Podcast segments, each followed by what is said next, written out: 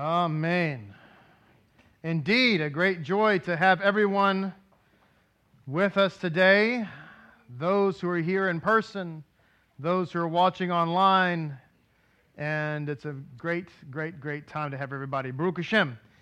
And what a great season we're entering into. This week is the week of Purim.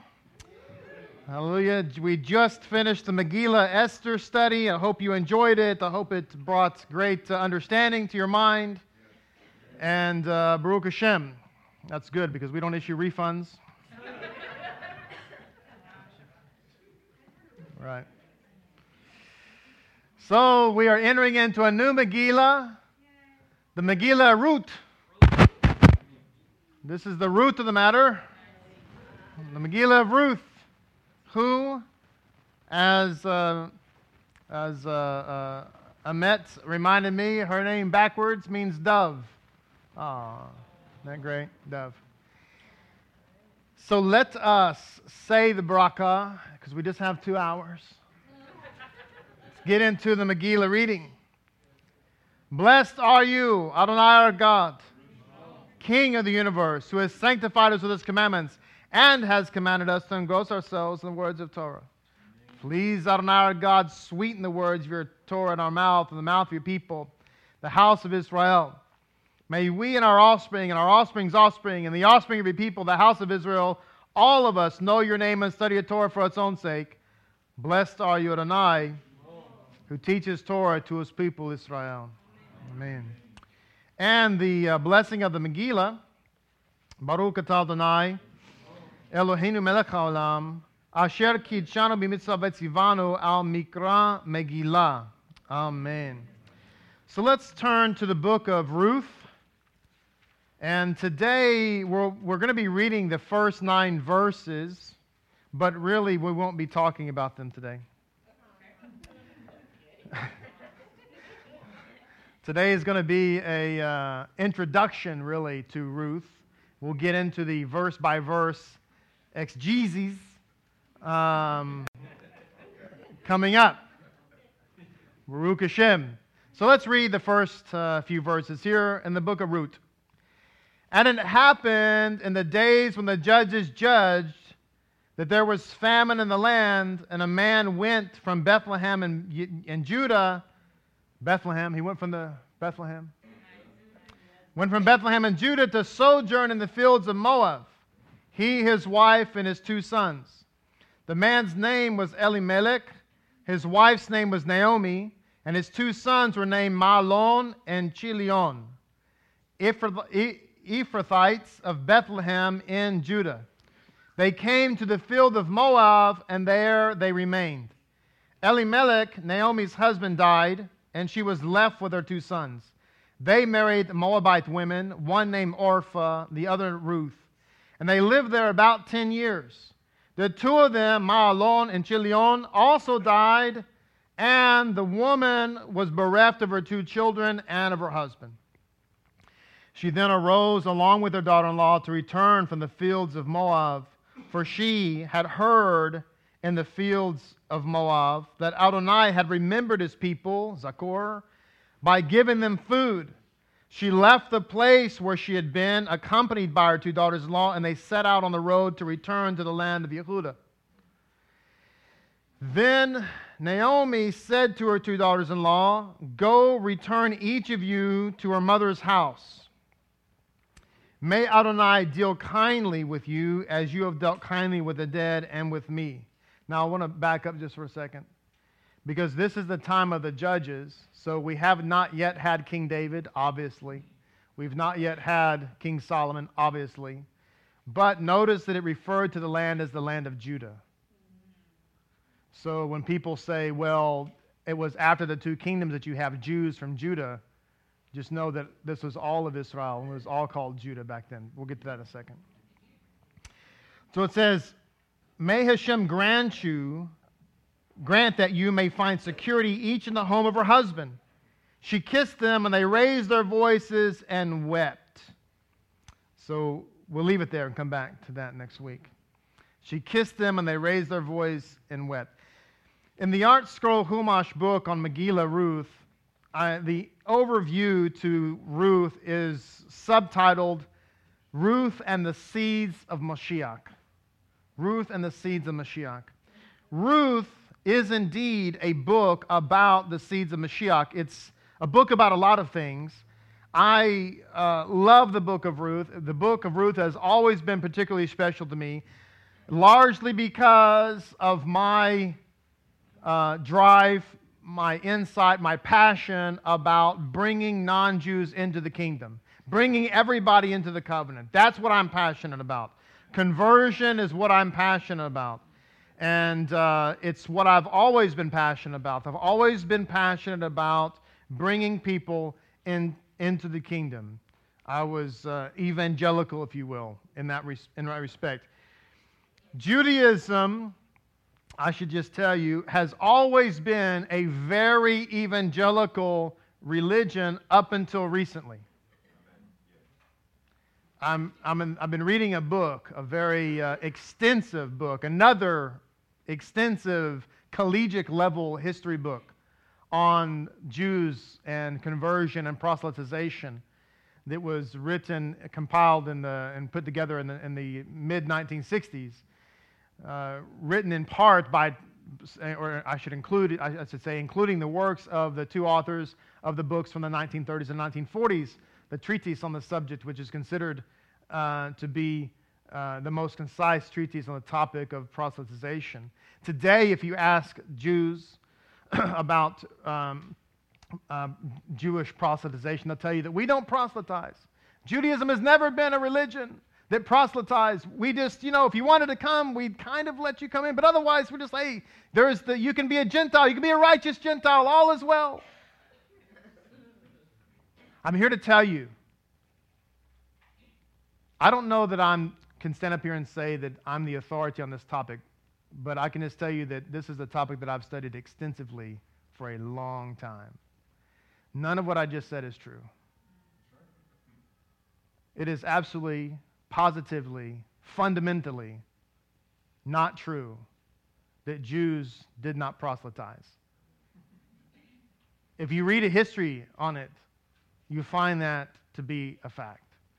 That not only did we proselytize, proselytize, but we were vehement about it. We were excited about it. And that people came to Judaism even in times when it was deadly. Deadly. By the way, just as an aside, I was reading a story just yesterday out of this book. And uh, this is, will teach you a lesson, teach us all a lesson of the dangers of Lashon Hara. So there was a count. A count. He was in the gematria. No, he wasn't. That was a joke. That was a joke. there was a count, and he was from uh, um, like Lithuania, that, that area. And he was a noble, and he went to Paris to study. When he went to Paris, there was a, uh, during one of the breaks, he noticed a man out in the courtyard reading a book to a little boy in a strange language. He went up to the, the man and said, What are you reading and what language are you speaking? He says, I'm reading the Torah in its original Hebrew. And he said, Will you teach me? Will you teach me this language? So he taught the count this language. And long story short, he, this man converted to Judaism. And, and his wife converted with him.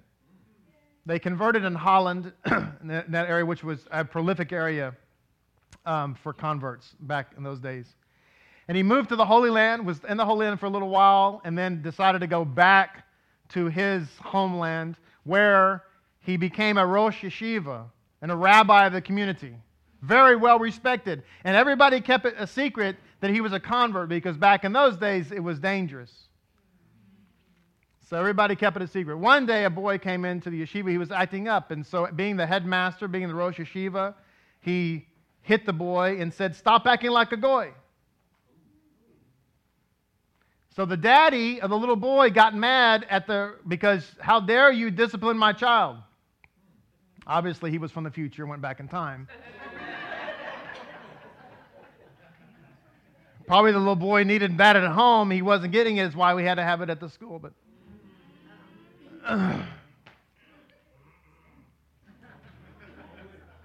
This is a place where you're going to get the truth, like it or not. Here we come. so the daddy decides to go out and tell the authorities, you know that guy in there, he's really, listen to this. You think times have changed? No, they haven't. That guy in there is really just an apostate Christian. He's not a real Jew. He's just, he converted to Judaism. He's not really Jewish. Sound familiar? Oh, wait a minute. This guy converted under Orthodox auspices, but he wasn't accepted? What? I'm sorry. I thought it was there was this magic universal court that accepted all converts of all time. Oh, it doesn't exist? Oh, that's interesting.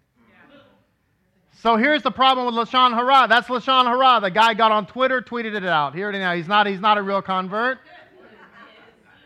The authorities saw his Twitter post and they went, they arrested the guy. You know what they did with him?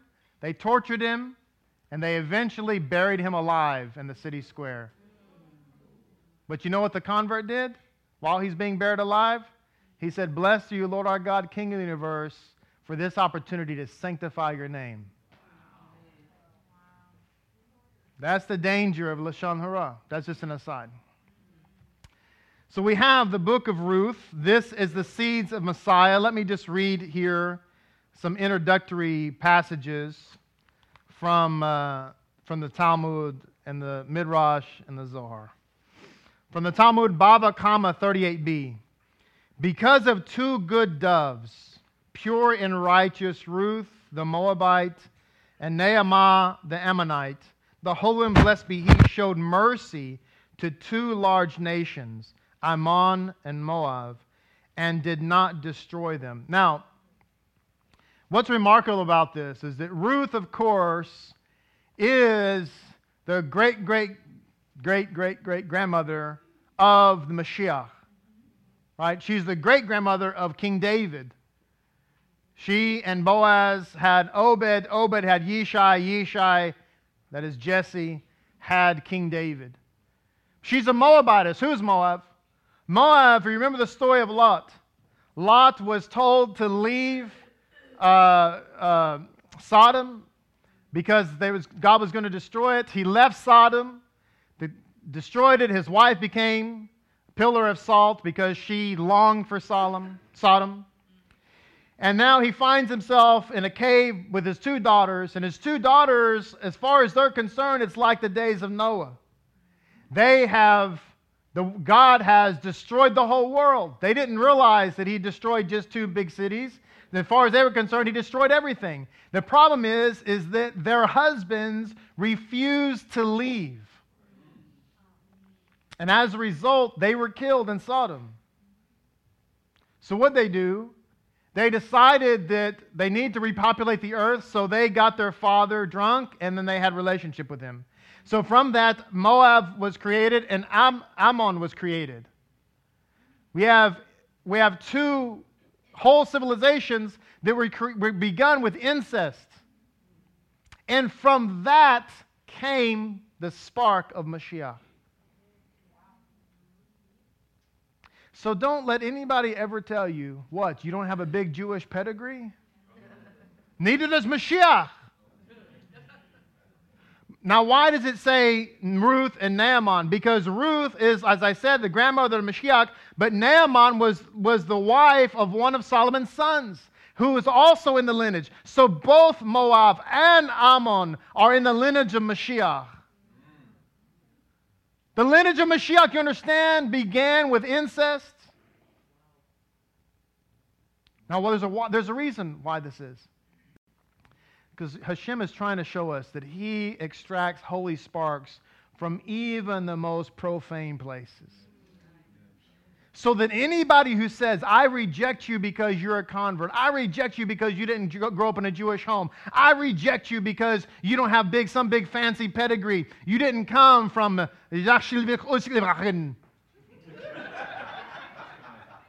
You can say, well, God didn't reject the Mashiach because he came from Moab. Not to mention the fact that uh, that his he have Ammon. Who else is in the lineage of Mashiach? Rahab. Rahab, who ran a brothel in Jericho. And yet, she too is in the lineage. She too is considered part of that heritage. You understand the heritage of Mashiach? The Zadok of all Zadokim has this in his lineage. And so it's a message to us. It's, a, it's, it's actually a great message of love to us. Now, from the Holy Zohar, it says, There were two women from whom were built the seed of Judah, and from whom descended the King David, King Solomon, and King Mashiach, Tamar and Ruth. They both acted properly in order to do good with the dead. Now you have Ruth, who's Moabitess, and you have Tamar. Who's Tamar? Tamar was Judah's daughter in law. He married off his two sons. They both died because of their sin. He was supposed to give his next son to her, but he was scared that she was the problem. So he didn't want to give his son to her. So when he went to go visit, she had dressed up like a prostitute. This is all in the Bible, so I'm sorry if it's a little scandalous, but it's all in there. She dressed up like a prostitute. and he had relationships with her. And from that came Perez and Zerah, the twins. And from Perez came Mashiach. So wait a minute. Now in Mashiach's lineage, not only do we have a Moabitess, not only do we have a Rahab the harlot, now we have Judah who slept with a prostitute in order to give birth to the Mashiach. And what do people say today about the mother of Mashiach, Miriam? They claim that she was a loose woman, that she had uh, affair with a man, and that Mashiach was a mamzer. We'll get to that in a second because there's, there's actually a connection to David and Ruth and all of that. From Breshis Rabbah, from the Midrash Rabbah, the tribes were occupied with the sale of Joseph. Joseph was occupied with sackcloth and fasting. Reuben was occupied with sackcloth and fasting. Jacob was occupied with sackcloth and fasting. Judah was occupied with taking a wife. And the Holy One, blessed is He, what was he occupied with? With creating the light of Mashiach.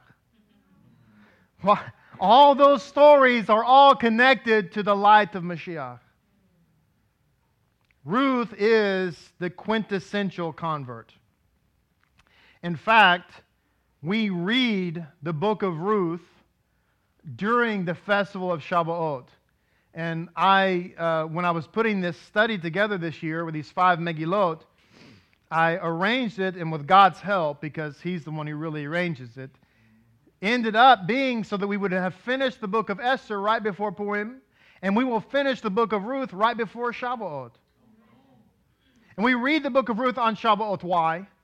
At Shavuot, there's an interesting offering that's given that's unlike any other offering two hollow, two loaves of bread are waved before the Lord, but this time they have leaven in them. All other sacrifices of grain are not allowed to have leaven. Why leaven? Because all the other grain sacrifices represent the Mashiach. These represent us. There's only two kind of people in the world. There's only Jews and non-Jews. That's it. So if you're all proud because you're black or white or brown or gray or red or blue. There's only two kind of people in the world. It's either Jews or non-Jews. Right? So you wave the two loaves before Hashem, and sometimes in some communities they're, they're baked get together. Nobody knows why we do this, by the way. If you look up why do we do this, nobody can tell you why. There's all these different ideas. They represent the two commandments. We, we, bake them, we bake them together. Why? Because the purpose is for the two people to become one people to both become under the guise. Why do we wait, why do we wave it at Shavuot? Why not we wave it at the Ola, the, the Omer offering, for instance? Why do we wave it at Shavuot? Why? Because at Shavuot we're, we're celebrating what? Matan HaTorah, where we're celebrating the giving of the Torah, so that both kinds of people should be under the Torah. And they should become one people. So, Another reason why they say that we read the book of Ruth at Shavuot is because David was born on Shavuot and he died on Shavuot. But the main reason we read it is because Ruth is the quintessential convert. This is what it actually says on, on the Aish site about it, for instance. It says another reason is because Ruth is the quintessential Jewish convert. And on the first Shavuot, when the Torah was given at Mount Sinai, each Israelite became essentially a Jew by choice. The reason we read the story about the, the uh, uh, quintessential convert on Shavuot is because it was at the giving of the Torah that we all converted. Let me say that again.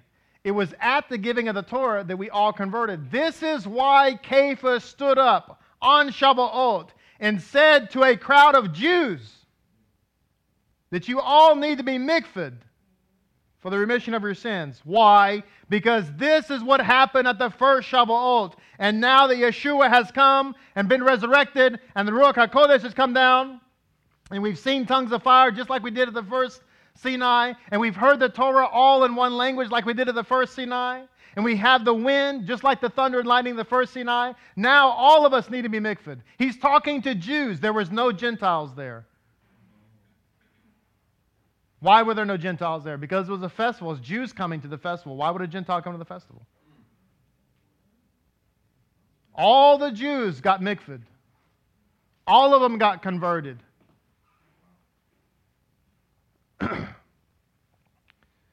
what yeshiva did Kefa go to that he had the authority to convert people?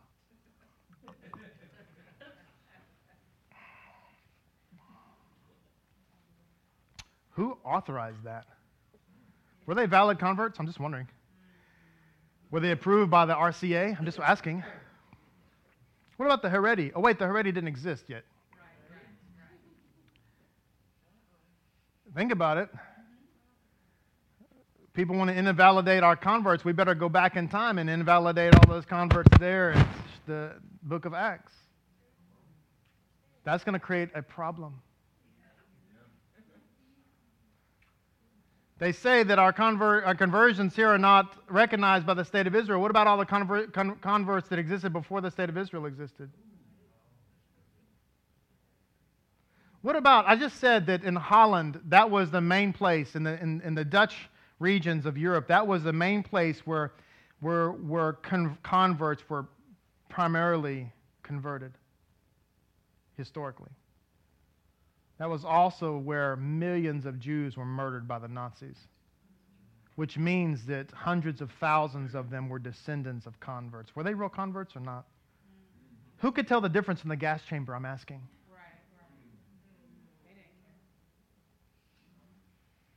God forbid the Nazis should enter into this. You think anybody in here is safe? You think you're gonna you think that somebody's gonna stand up and say, Well, he's not a real Jew? You think they're gonna care? Come to my house. You see, I'm not kidding. So mezuzah on every door. We have a collection of Kiddush cups. Don't even start to look at the dreidels. It's like a museum.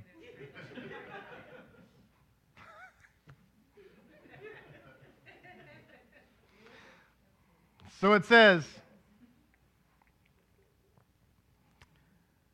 anyway. when the Torah was given to Mount Sinai, it says each, is, each essentially became a Jew by choice. That's why the Talmud and the Code of Jewish Law uses the Sinai experience as a basis for determining the requirements of all future converts. Do you realize that? Did you realize that the, our conversion process consists of three essential things and it all comes from the Mount Sinai experience? The first is, of course, mikvah, as it says in Exodus 19 14 and 24 8, where we immerse in a mikvah. The second is milah, that's circumcision. All males must undergo circumcision. Why? because the Israelites had circumcision before they left Egypt in Exodus 12 48, and also again in Joshua 5 5. Why do they circumcise in Joshua 5 5? Because in the wilderness, nobody circumcised anybody. And we were required, all converts are required to keep the mitzvot. That's from Exodus 24 and verse 3 that all converts, all Jews are required to keep the mitzvot. So mikvah, milah, and mitzvot, the three M's, the three mims.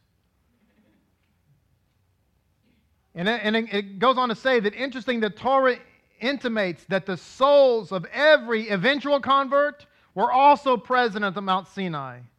As it says, I'm making the covenant both with those who are here today before the Lord of God and also those who are not here today. Devarim 29 13. That's, God said, I'm making the covenant with you who are here. And by the way, I'm making the covenant with those who are future to come. Interestingly, from Rabbi Munk's uh, commentary to the book of, of Exodus, chapter 18, the book of Yitro, it says, Yitro heard verse 1, 18.1. It says, The present Sidra, he writes, which contains the Ten Commandments, bears the name of Jethro, a former idolatrous Midianite priest. This clearly demonstrates that the Torah does not belong solely to those who have Jewish descent. In fact, it is the universal law, indirectly addressed to all men. Jethro is the example par excellence of a pagan leader who, upon recognizing the futility of the heathen cult, embraced the law of Israel. The same theme is repeated on the festival of Shavuos, the anniversary of the giving of Torah. And this is why we read the story of Ruth, he writes. So I want to paint this picture for you that in the Torah, the very the very sidra, the very parashah that deals with the receiving of the Torah is named after a convert. And when we receive the Torah, when we have the festival of receiving the Torah, Shavuot, we read the one book in the entire Bible named after a convert. Why? This is to teach us that the Torah is intrinsically connected to converts and bringing people under the wings of the Shekinah, extracting the holy sparks. I submit to you a Judaism that does not proselytize is not a legitimate Judaism because it's not legitimately connected to the Torah. Because the Torah parashah is, is, after a convert, and the book we read at the giving of the Torah is named after a convert. What is the message God is sending us? Zakor. Remember Jethro. Remember. And by the way, Jethro's descendants populated the Sanhedrin, and Ruth's descendants populated the throne. The two seats of power and authority in Judaism were occupied by converts.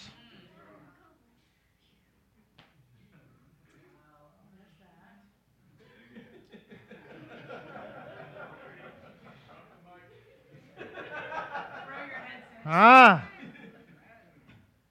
This is revealing to us our inherent mission of being a light to the nations. There's been recently, and I just have to mention, I have to address it there's recently been a, a messianic stance that has erupted in response to what I call the Ruth Revolution. The Ruth Revolution is people who hear this kind of message and they say, you know what?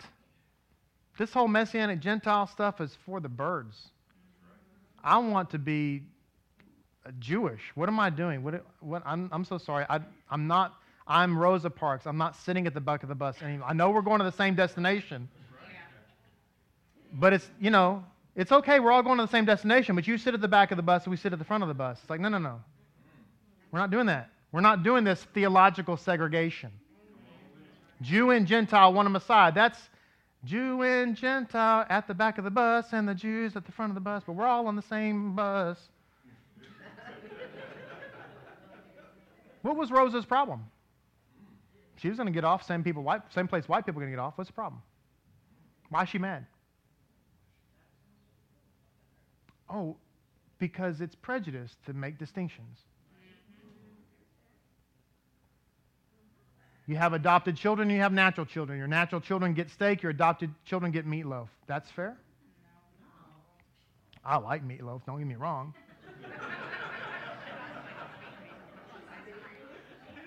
but how but how do you think it would work out if every time you served your natural children better food than your adopted children? How would that make them feel? Hey, hey, adopt, hey, natural kids, we're going to go out and we're going to celebrate all week long in a sukkah. Uh, it's going to be fun. To be blast.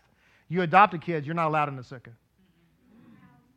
Y'all get two holidays, and we're not quite there yet. now, we're doing the holidays, and we're coming with the one, boom, I mean, Purim, Pesach, Shavuot, man, Rosh Hashanah, Yom Kippur, Sukkot, Hanukkah. Wait, y'all just coming. Y'all just coming. Why are you sad? Jew and Gentile, one and Messiah. Come on.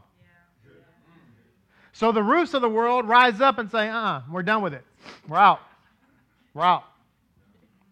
Besides, it's a phony baloney, plastic banana, good time rock and roll theology anyway.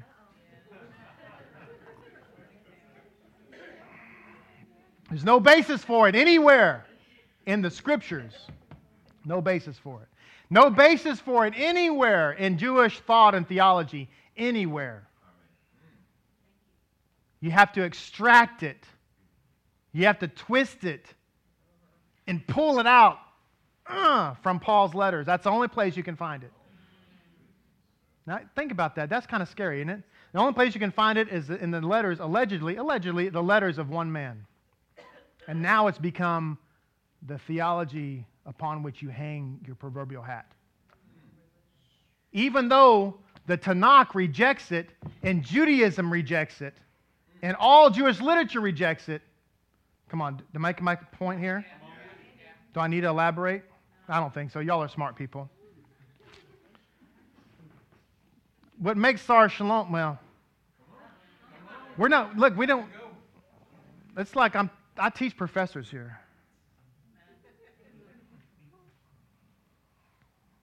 Got to bring your game every week. Come up here with a Jesus loves you draw. man, I get booed off the stage. My wife said, No, own egg. I won't get the meatloaf. so, so there's a. So, come on, I only got an hour and a half here. Listen.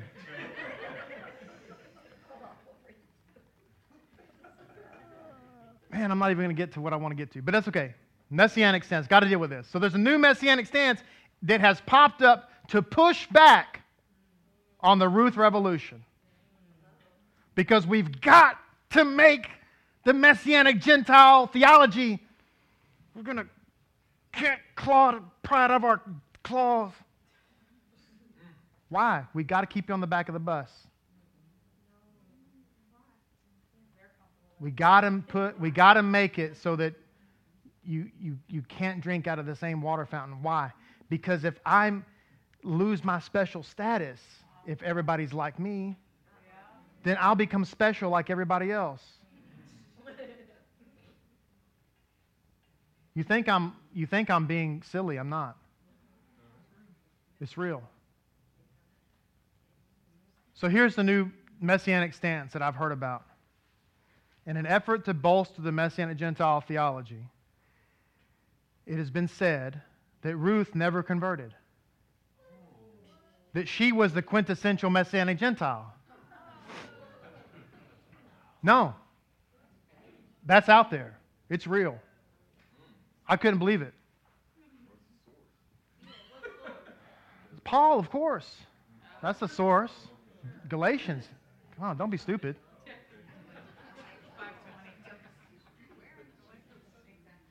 Now, here's the problem. If Ruth never converted, what does that mean? It means there's no Mashiach. Why? Because you, have, you can't, uh, first of all, marriage, a Jewish guy marrying a non Jewish girl, that is a forbidden marriage, it's halakhically forbidden, and therefore halakhically invalid. means he can't be the Messiah because he's not even Jewish. Because Jewishness comes from the mother. 100% comes from the mother. The tribe comes from the father, but the Jewishness comes from the mother. So if you have a mommy and a daddy from two different tribes, Asher and Levi, then the child is, is Asher. But if Asher marries France,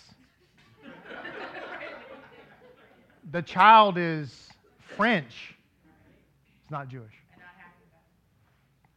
So that's the problem. So obviously, everybody's excited about that theology. Oh, we've solved the Ruth revelation problem. We'll just tell everybody that Ruth was actually a Messianic Gentile. But then the house of cards of Mashiach falls, and the Jewish people are sitting back going, We told you he wasn't the Messiah.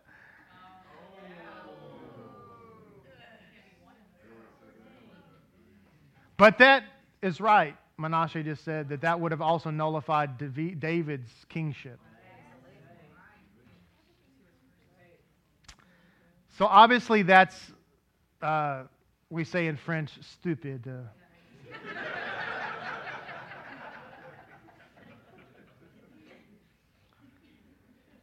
now, look, I want to say something here. Uh, man, I don't have enough time. I need another. I really do need another hour, but that's okay.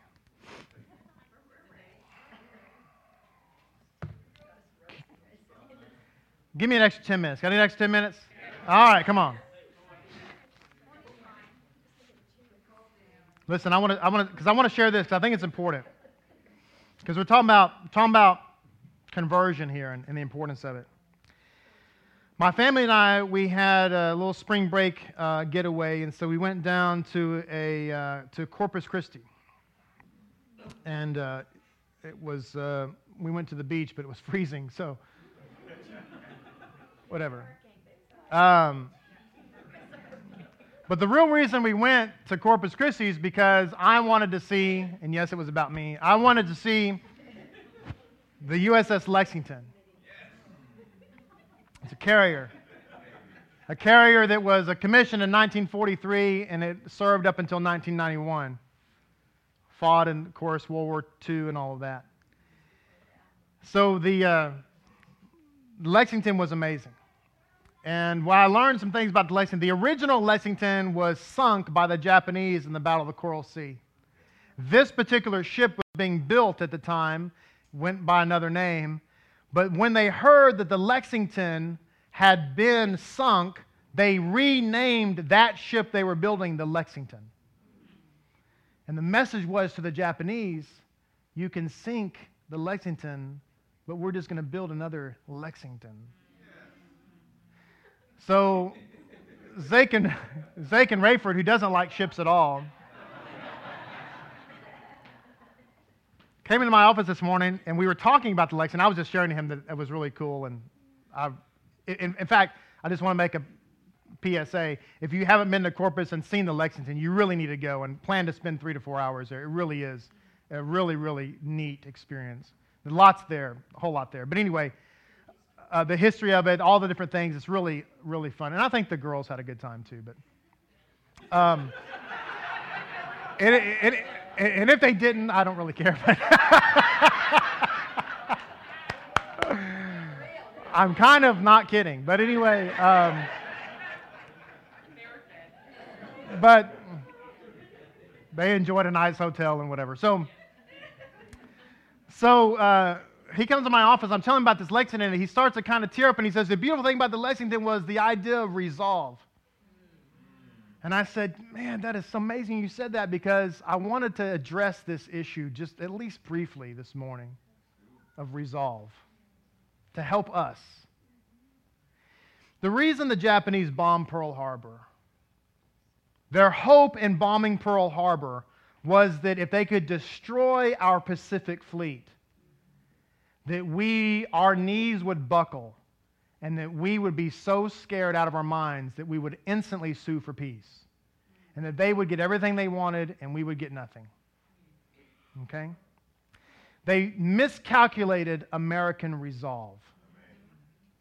Because after they bombed Pearl Harbor and destroyed the Pacific Fleet, destroyed our most powerful battleships. It so infuriated us that we had the resolve that not only will we not surrender, but we are going to destroy you to the uttermost. And as a result of our resolve, not only did we defeat the Japanese, we literally, we literally liberated the world of tyranny. Because Germany stupidly declared war on us the very instant they bombed Pearl Harbor, and we said, We're coming for you too. and we did.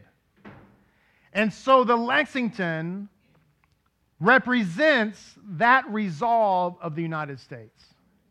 That you can sink our carrier, but we're going to put one in the water and we're going to call it the same thing again. In our ministry, Sar Shalom is, and you figured this out already, extremely unique. We we are doing something that has I won't say now that I've read so much more history, it's, it's not that it's never been done, because there have been Lapid groups throughout history that have popped up in the 1400s, 1600s. It's fascinating. We'll talk about that sometime. I don't have time to get into it now. But they were all snuffed out because of persecution. But they were literally like us. They were people who lived an authentic Jewish life but believed in the Messiah, and they were referred to as Judaizers. They were ostracized by the church, but actually accepted in their day by Jews. Quite the, quite the reverse in a lot of things. That's because Jews were so horribly persecuted. They, were, they, they just, everybody needs a friend, you know? but anyway, what we're doing is unique, and many people say it can't be done. There's far more that say it shouldn't be done. And one of the attacks that we get torpedoed with on a regular basis is threefold. One, I don't have any credentials from a Orthodox yeshiva. That's true, I don't. I don't. Why don't I? One word Yeshua. I've applied before, I've taken some classes before, and no one will do anything for me. Why? Because I won't reject Yeshua.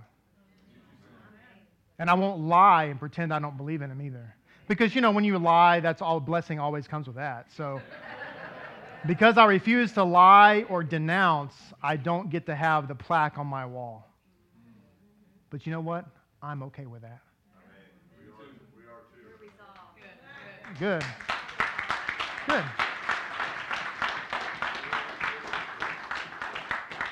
Number two, the attack is that what authority do we have? What, what Orthodox group authorizes our ministry? Well, let's see. Since they all reject Yeshua, and that's the fundamental foundation of who we are, naturally they're not going to ex- endorse us, which means we have two choices.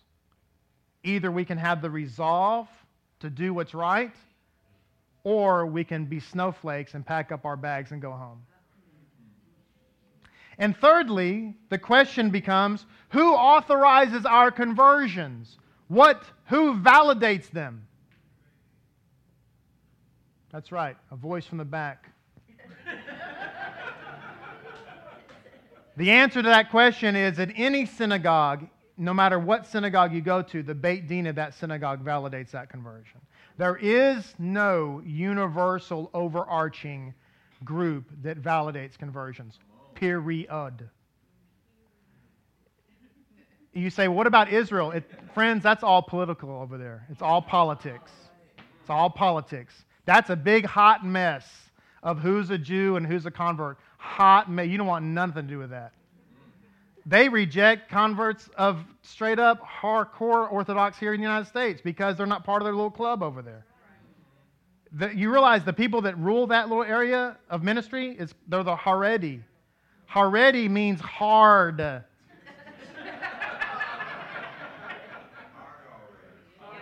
I mean, their level, their level of stringency makes Chabad look like they ain't even like they're reform or something.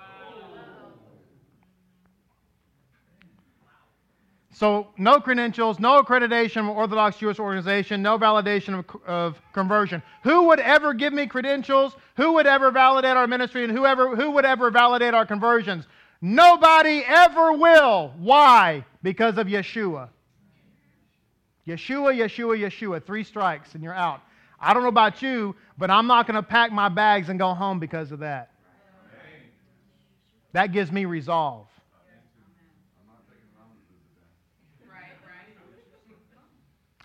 I, I, I, debated myself about sharing this little tidbit, but I want a little, I want you to have a little glimpse into my personality.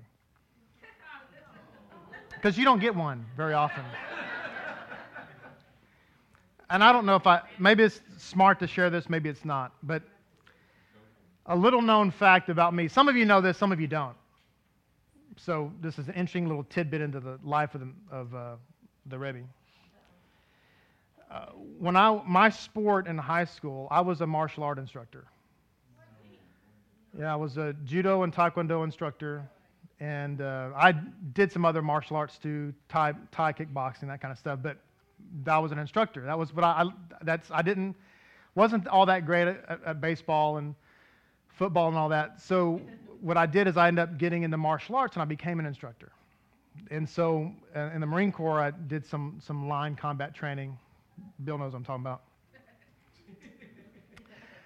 I'm older now, and so now I study Bersa, Smith & Wesson, Taurus, Glock. but uh, but I used to do this, so I, I, had a lot of fun doing it. But I was I was uh, before I went to the Corps, I was really kind of a timid guy, and when I used to do matches, I would always be a little bit scared, frankly. And I don't know what scared me so much about it. This bothered me, you know. It's like I'm to fight this person. He looks mean. Looks like he's serious. And I did all this training. So I get into the match, and uh, at first I'm real scared and timid. And then the, then the first punch or kick would come, or grapple or whatever it was. And I'd be like, what? Did you just hit me?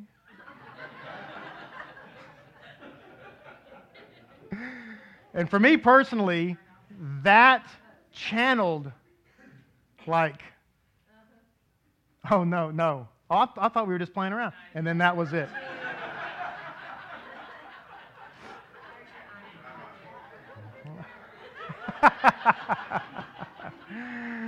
It's a true story. It's a true story. I really, I really did that. So, uh, my personality is is that when I get challenged like this, it inspires me to be like, oh, you shouldn't have said anything because now I'm going to be more aggressive Amen. than I was previous. Amen. Now, they reject us because of Yeshua. That's what you, if you're watching online, if you're, you have to understand that's the reason. I will not allow anybody to build a brick wall in front. Of the reason this is coming out is because it's about Ruth. This is Ruth as the convert. This is the whole motivation. I will not allow anybody to build a brick wall theologic in front of me and tell me I can't go over it. I'll knock it down. Now, I want to tell you, in case you're thinking, well, that's unprecedented. What you're doing is unprecedented. It's crazy. Um, no, listen, I said I didn't have any credentials. I didn't say I didn't have any learning. I don't have a piece of paper, but I'm not an idiot. I've been doing this for over two decades. My wife and I have got pictures of us giving Seder's 23 years ago. It's not like we just started doing this. Okay? My daughter asked me just last night, How many drashes have you done in your life? And I said, I don't know, at least 1,200 hours worth, just straight line drashes weddings, funerals, other teachings. I don't know. Does it even matter? So the point is, is it unprecedented? Anybody heard of the Baal Shem Tov? Baal Shem Tov? Anybody heard of Baal Shem Tov? Anybody? Anybody heard of Maharal of Prague? What about the Chafetz Chaim? Akiva, Maharal of Prague, Baal Shem Tov, nobody, none of them had credentials. Maharal of Prague, considered the greatest mastermind of Judaism of all time, practically, was an autodidact, which means he was self taught. Same thing with Baal Shem Tov. Baal Shem Tov was basically an, an, orphan who wandered out of the forest one day and said, I have a revelation from God. No yeshiva, no background, nothing. Um, not only was the Baal Shem Tov and Hasidism not accredited by any Orthodox organization, there was actually formal herem, formal bans written against them. I wish I had time. I, I intended to, to read some of these bans to you. In fact, I think I will. This is a ban. Anybody heard of the book Toldot Yaakov Yosef? Yeah, it was burned in the city squares by the Vilna Gaon and by the Orthodox Jews because they considered Hasidism her- heretical.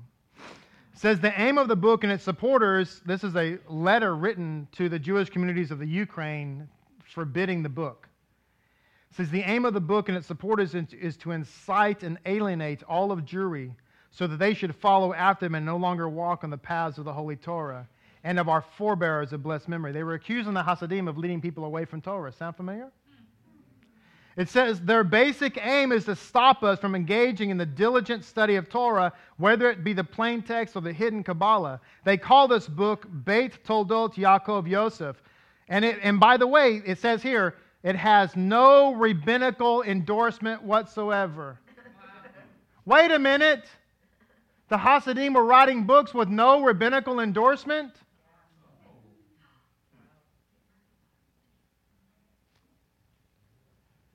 So it says on Saturday, on Sabbath rather, of 20, 1781, the Vilna Gaon himself signed a herem forbidding Hasid, Hasidic books. And it goes on to say that these Hasidim will have no minyan at any synagogue. They will not be given shelter anywhere, even for a night. The meat that they slaughter must not be eaten. Neither shall you do business or negotiate with them on any level, nor shall anyone intermarry with them or conduct even burial rites for them. Shall I go on? It says, The Hasidim, may their name be blotted out, have separated themselves and taken the side of heresy and unbelief, putting to naught the glory of the Torah and the laws of the wise rabbis.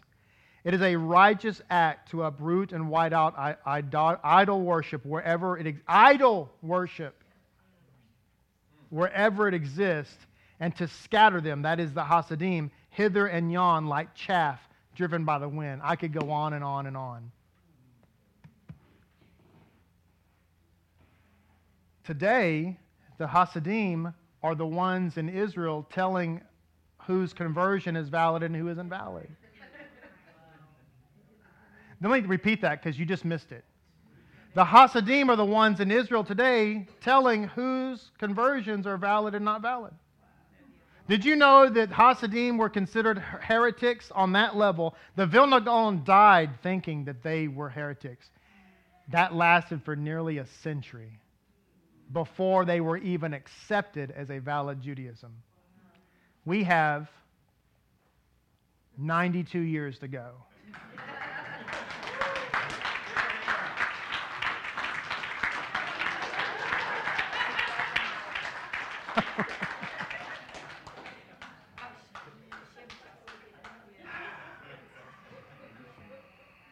so have resolve. Have resolve. What we're doing today has never been done, and people say it can't be done. Just like they said, a, just like they say a, a can't convert. But nothing great has ever happened unless somebody stepped out and did something that has never been done before. There's so much more to share. We'll get to it next week with God's help.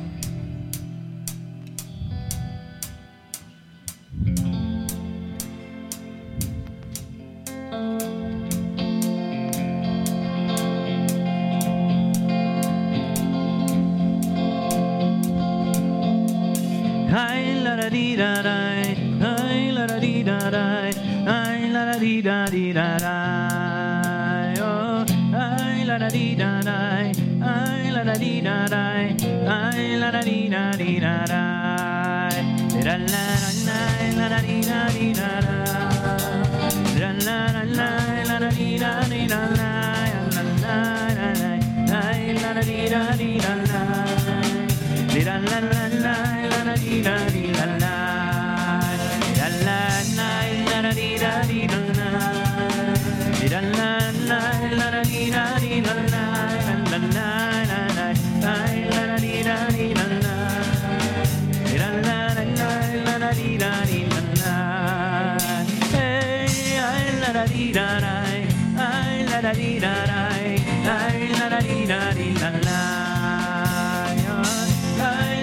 la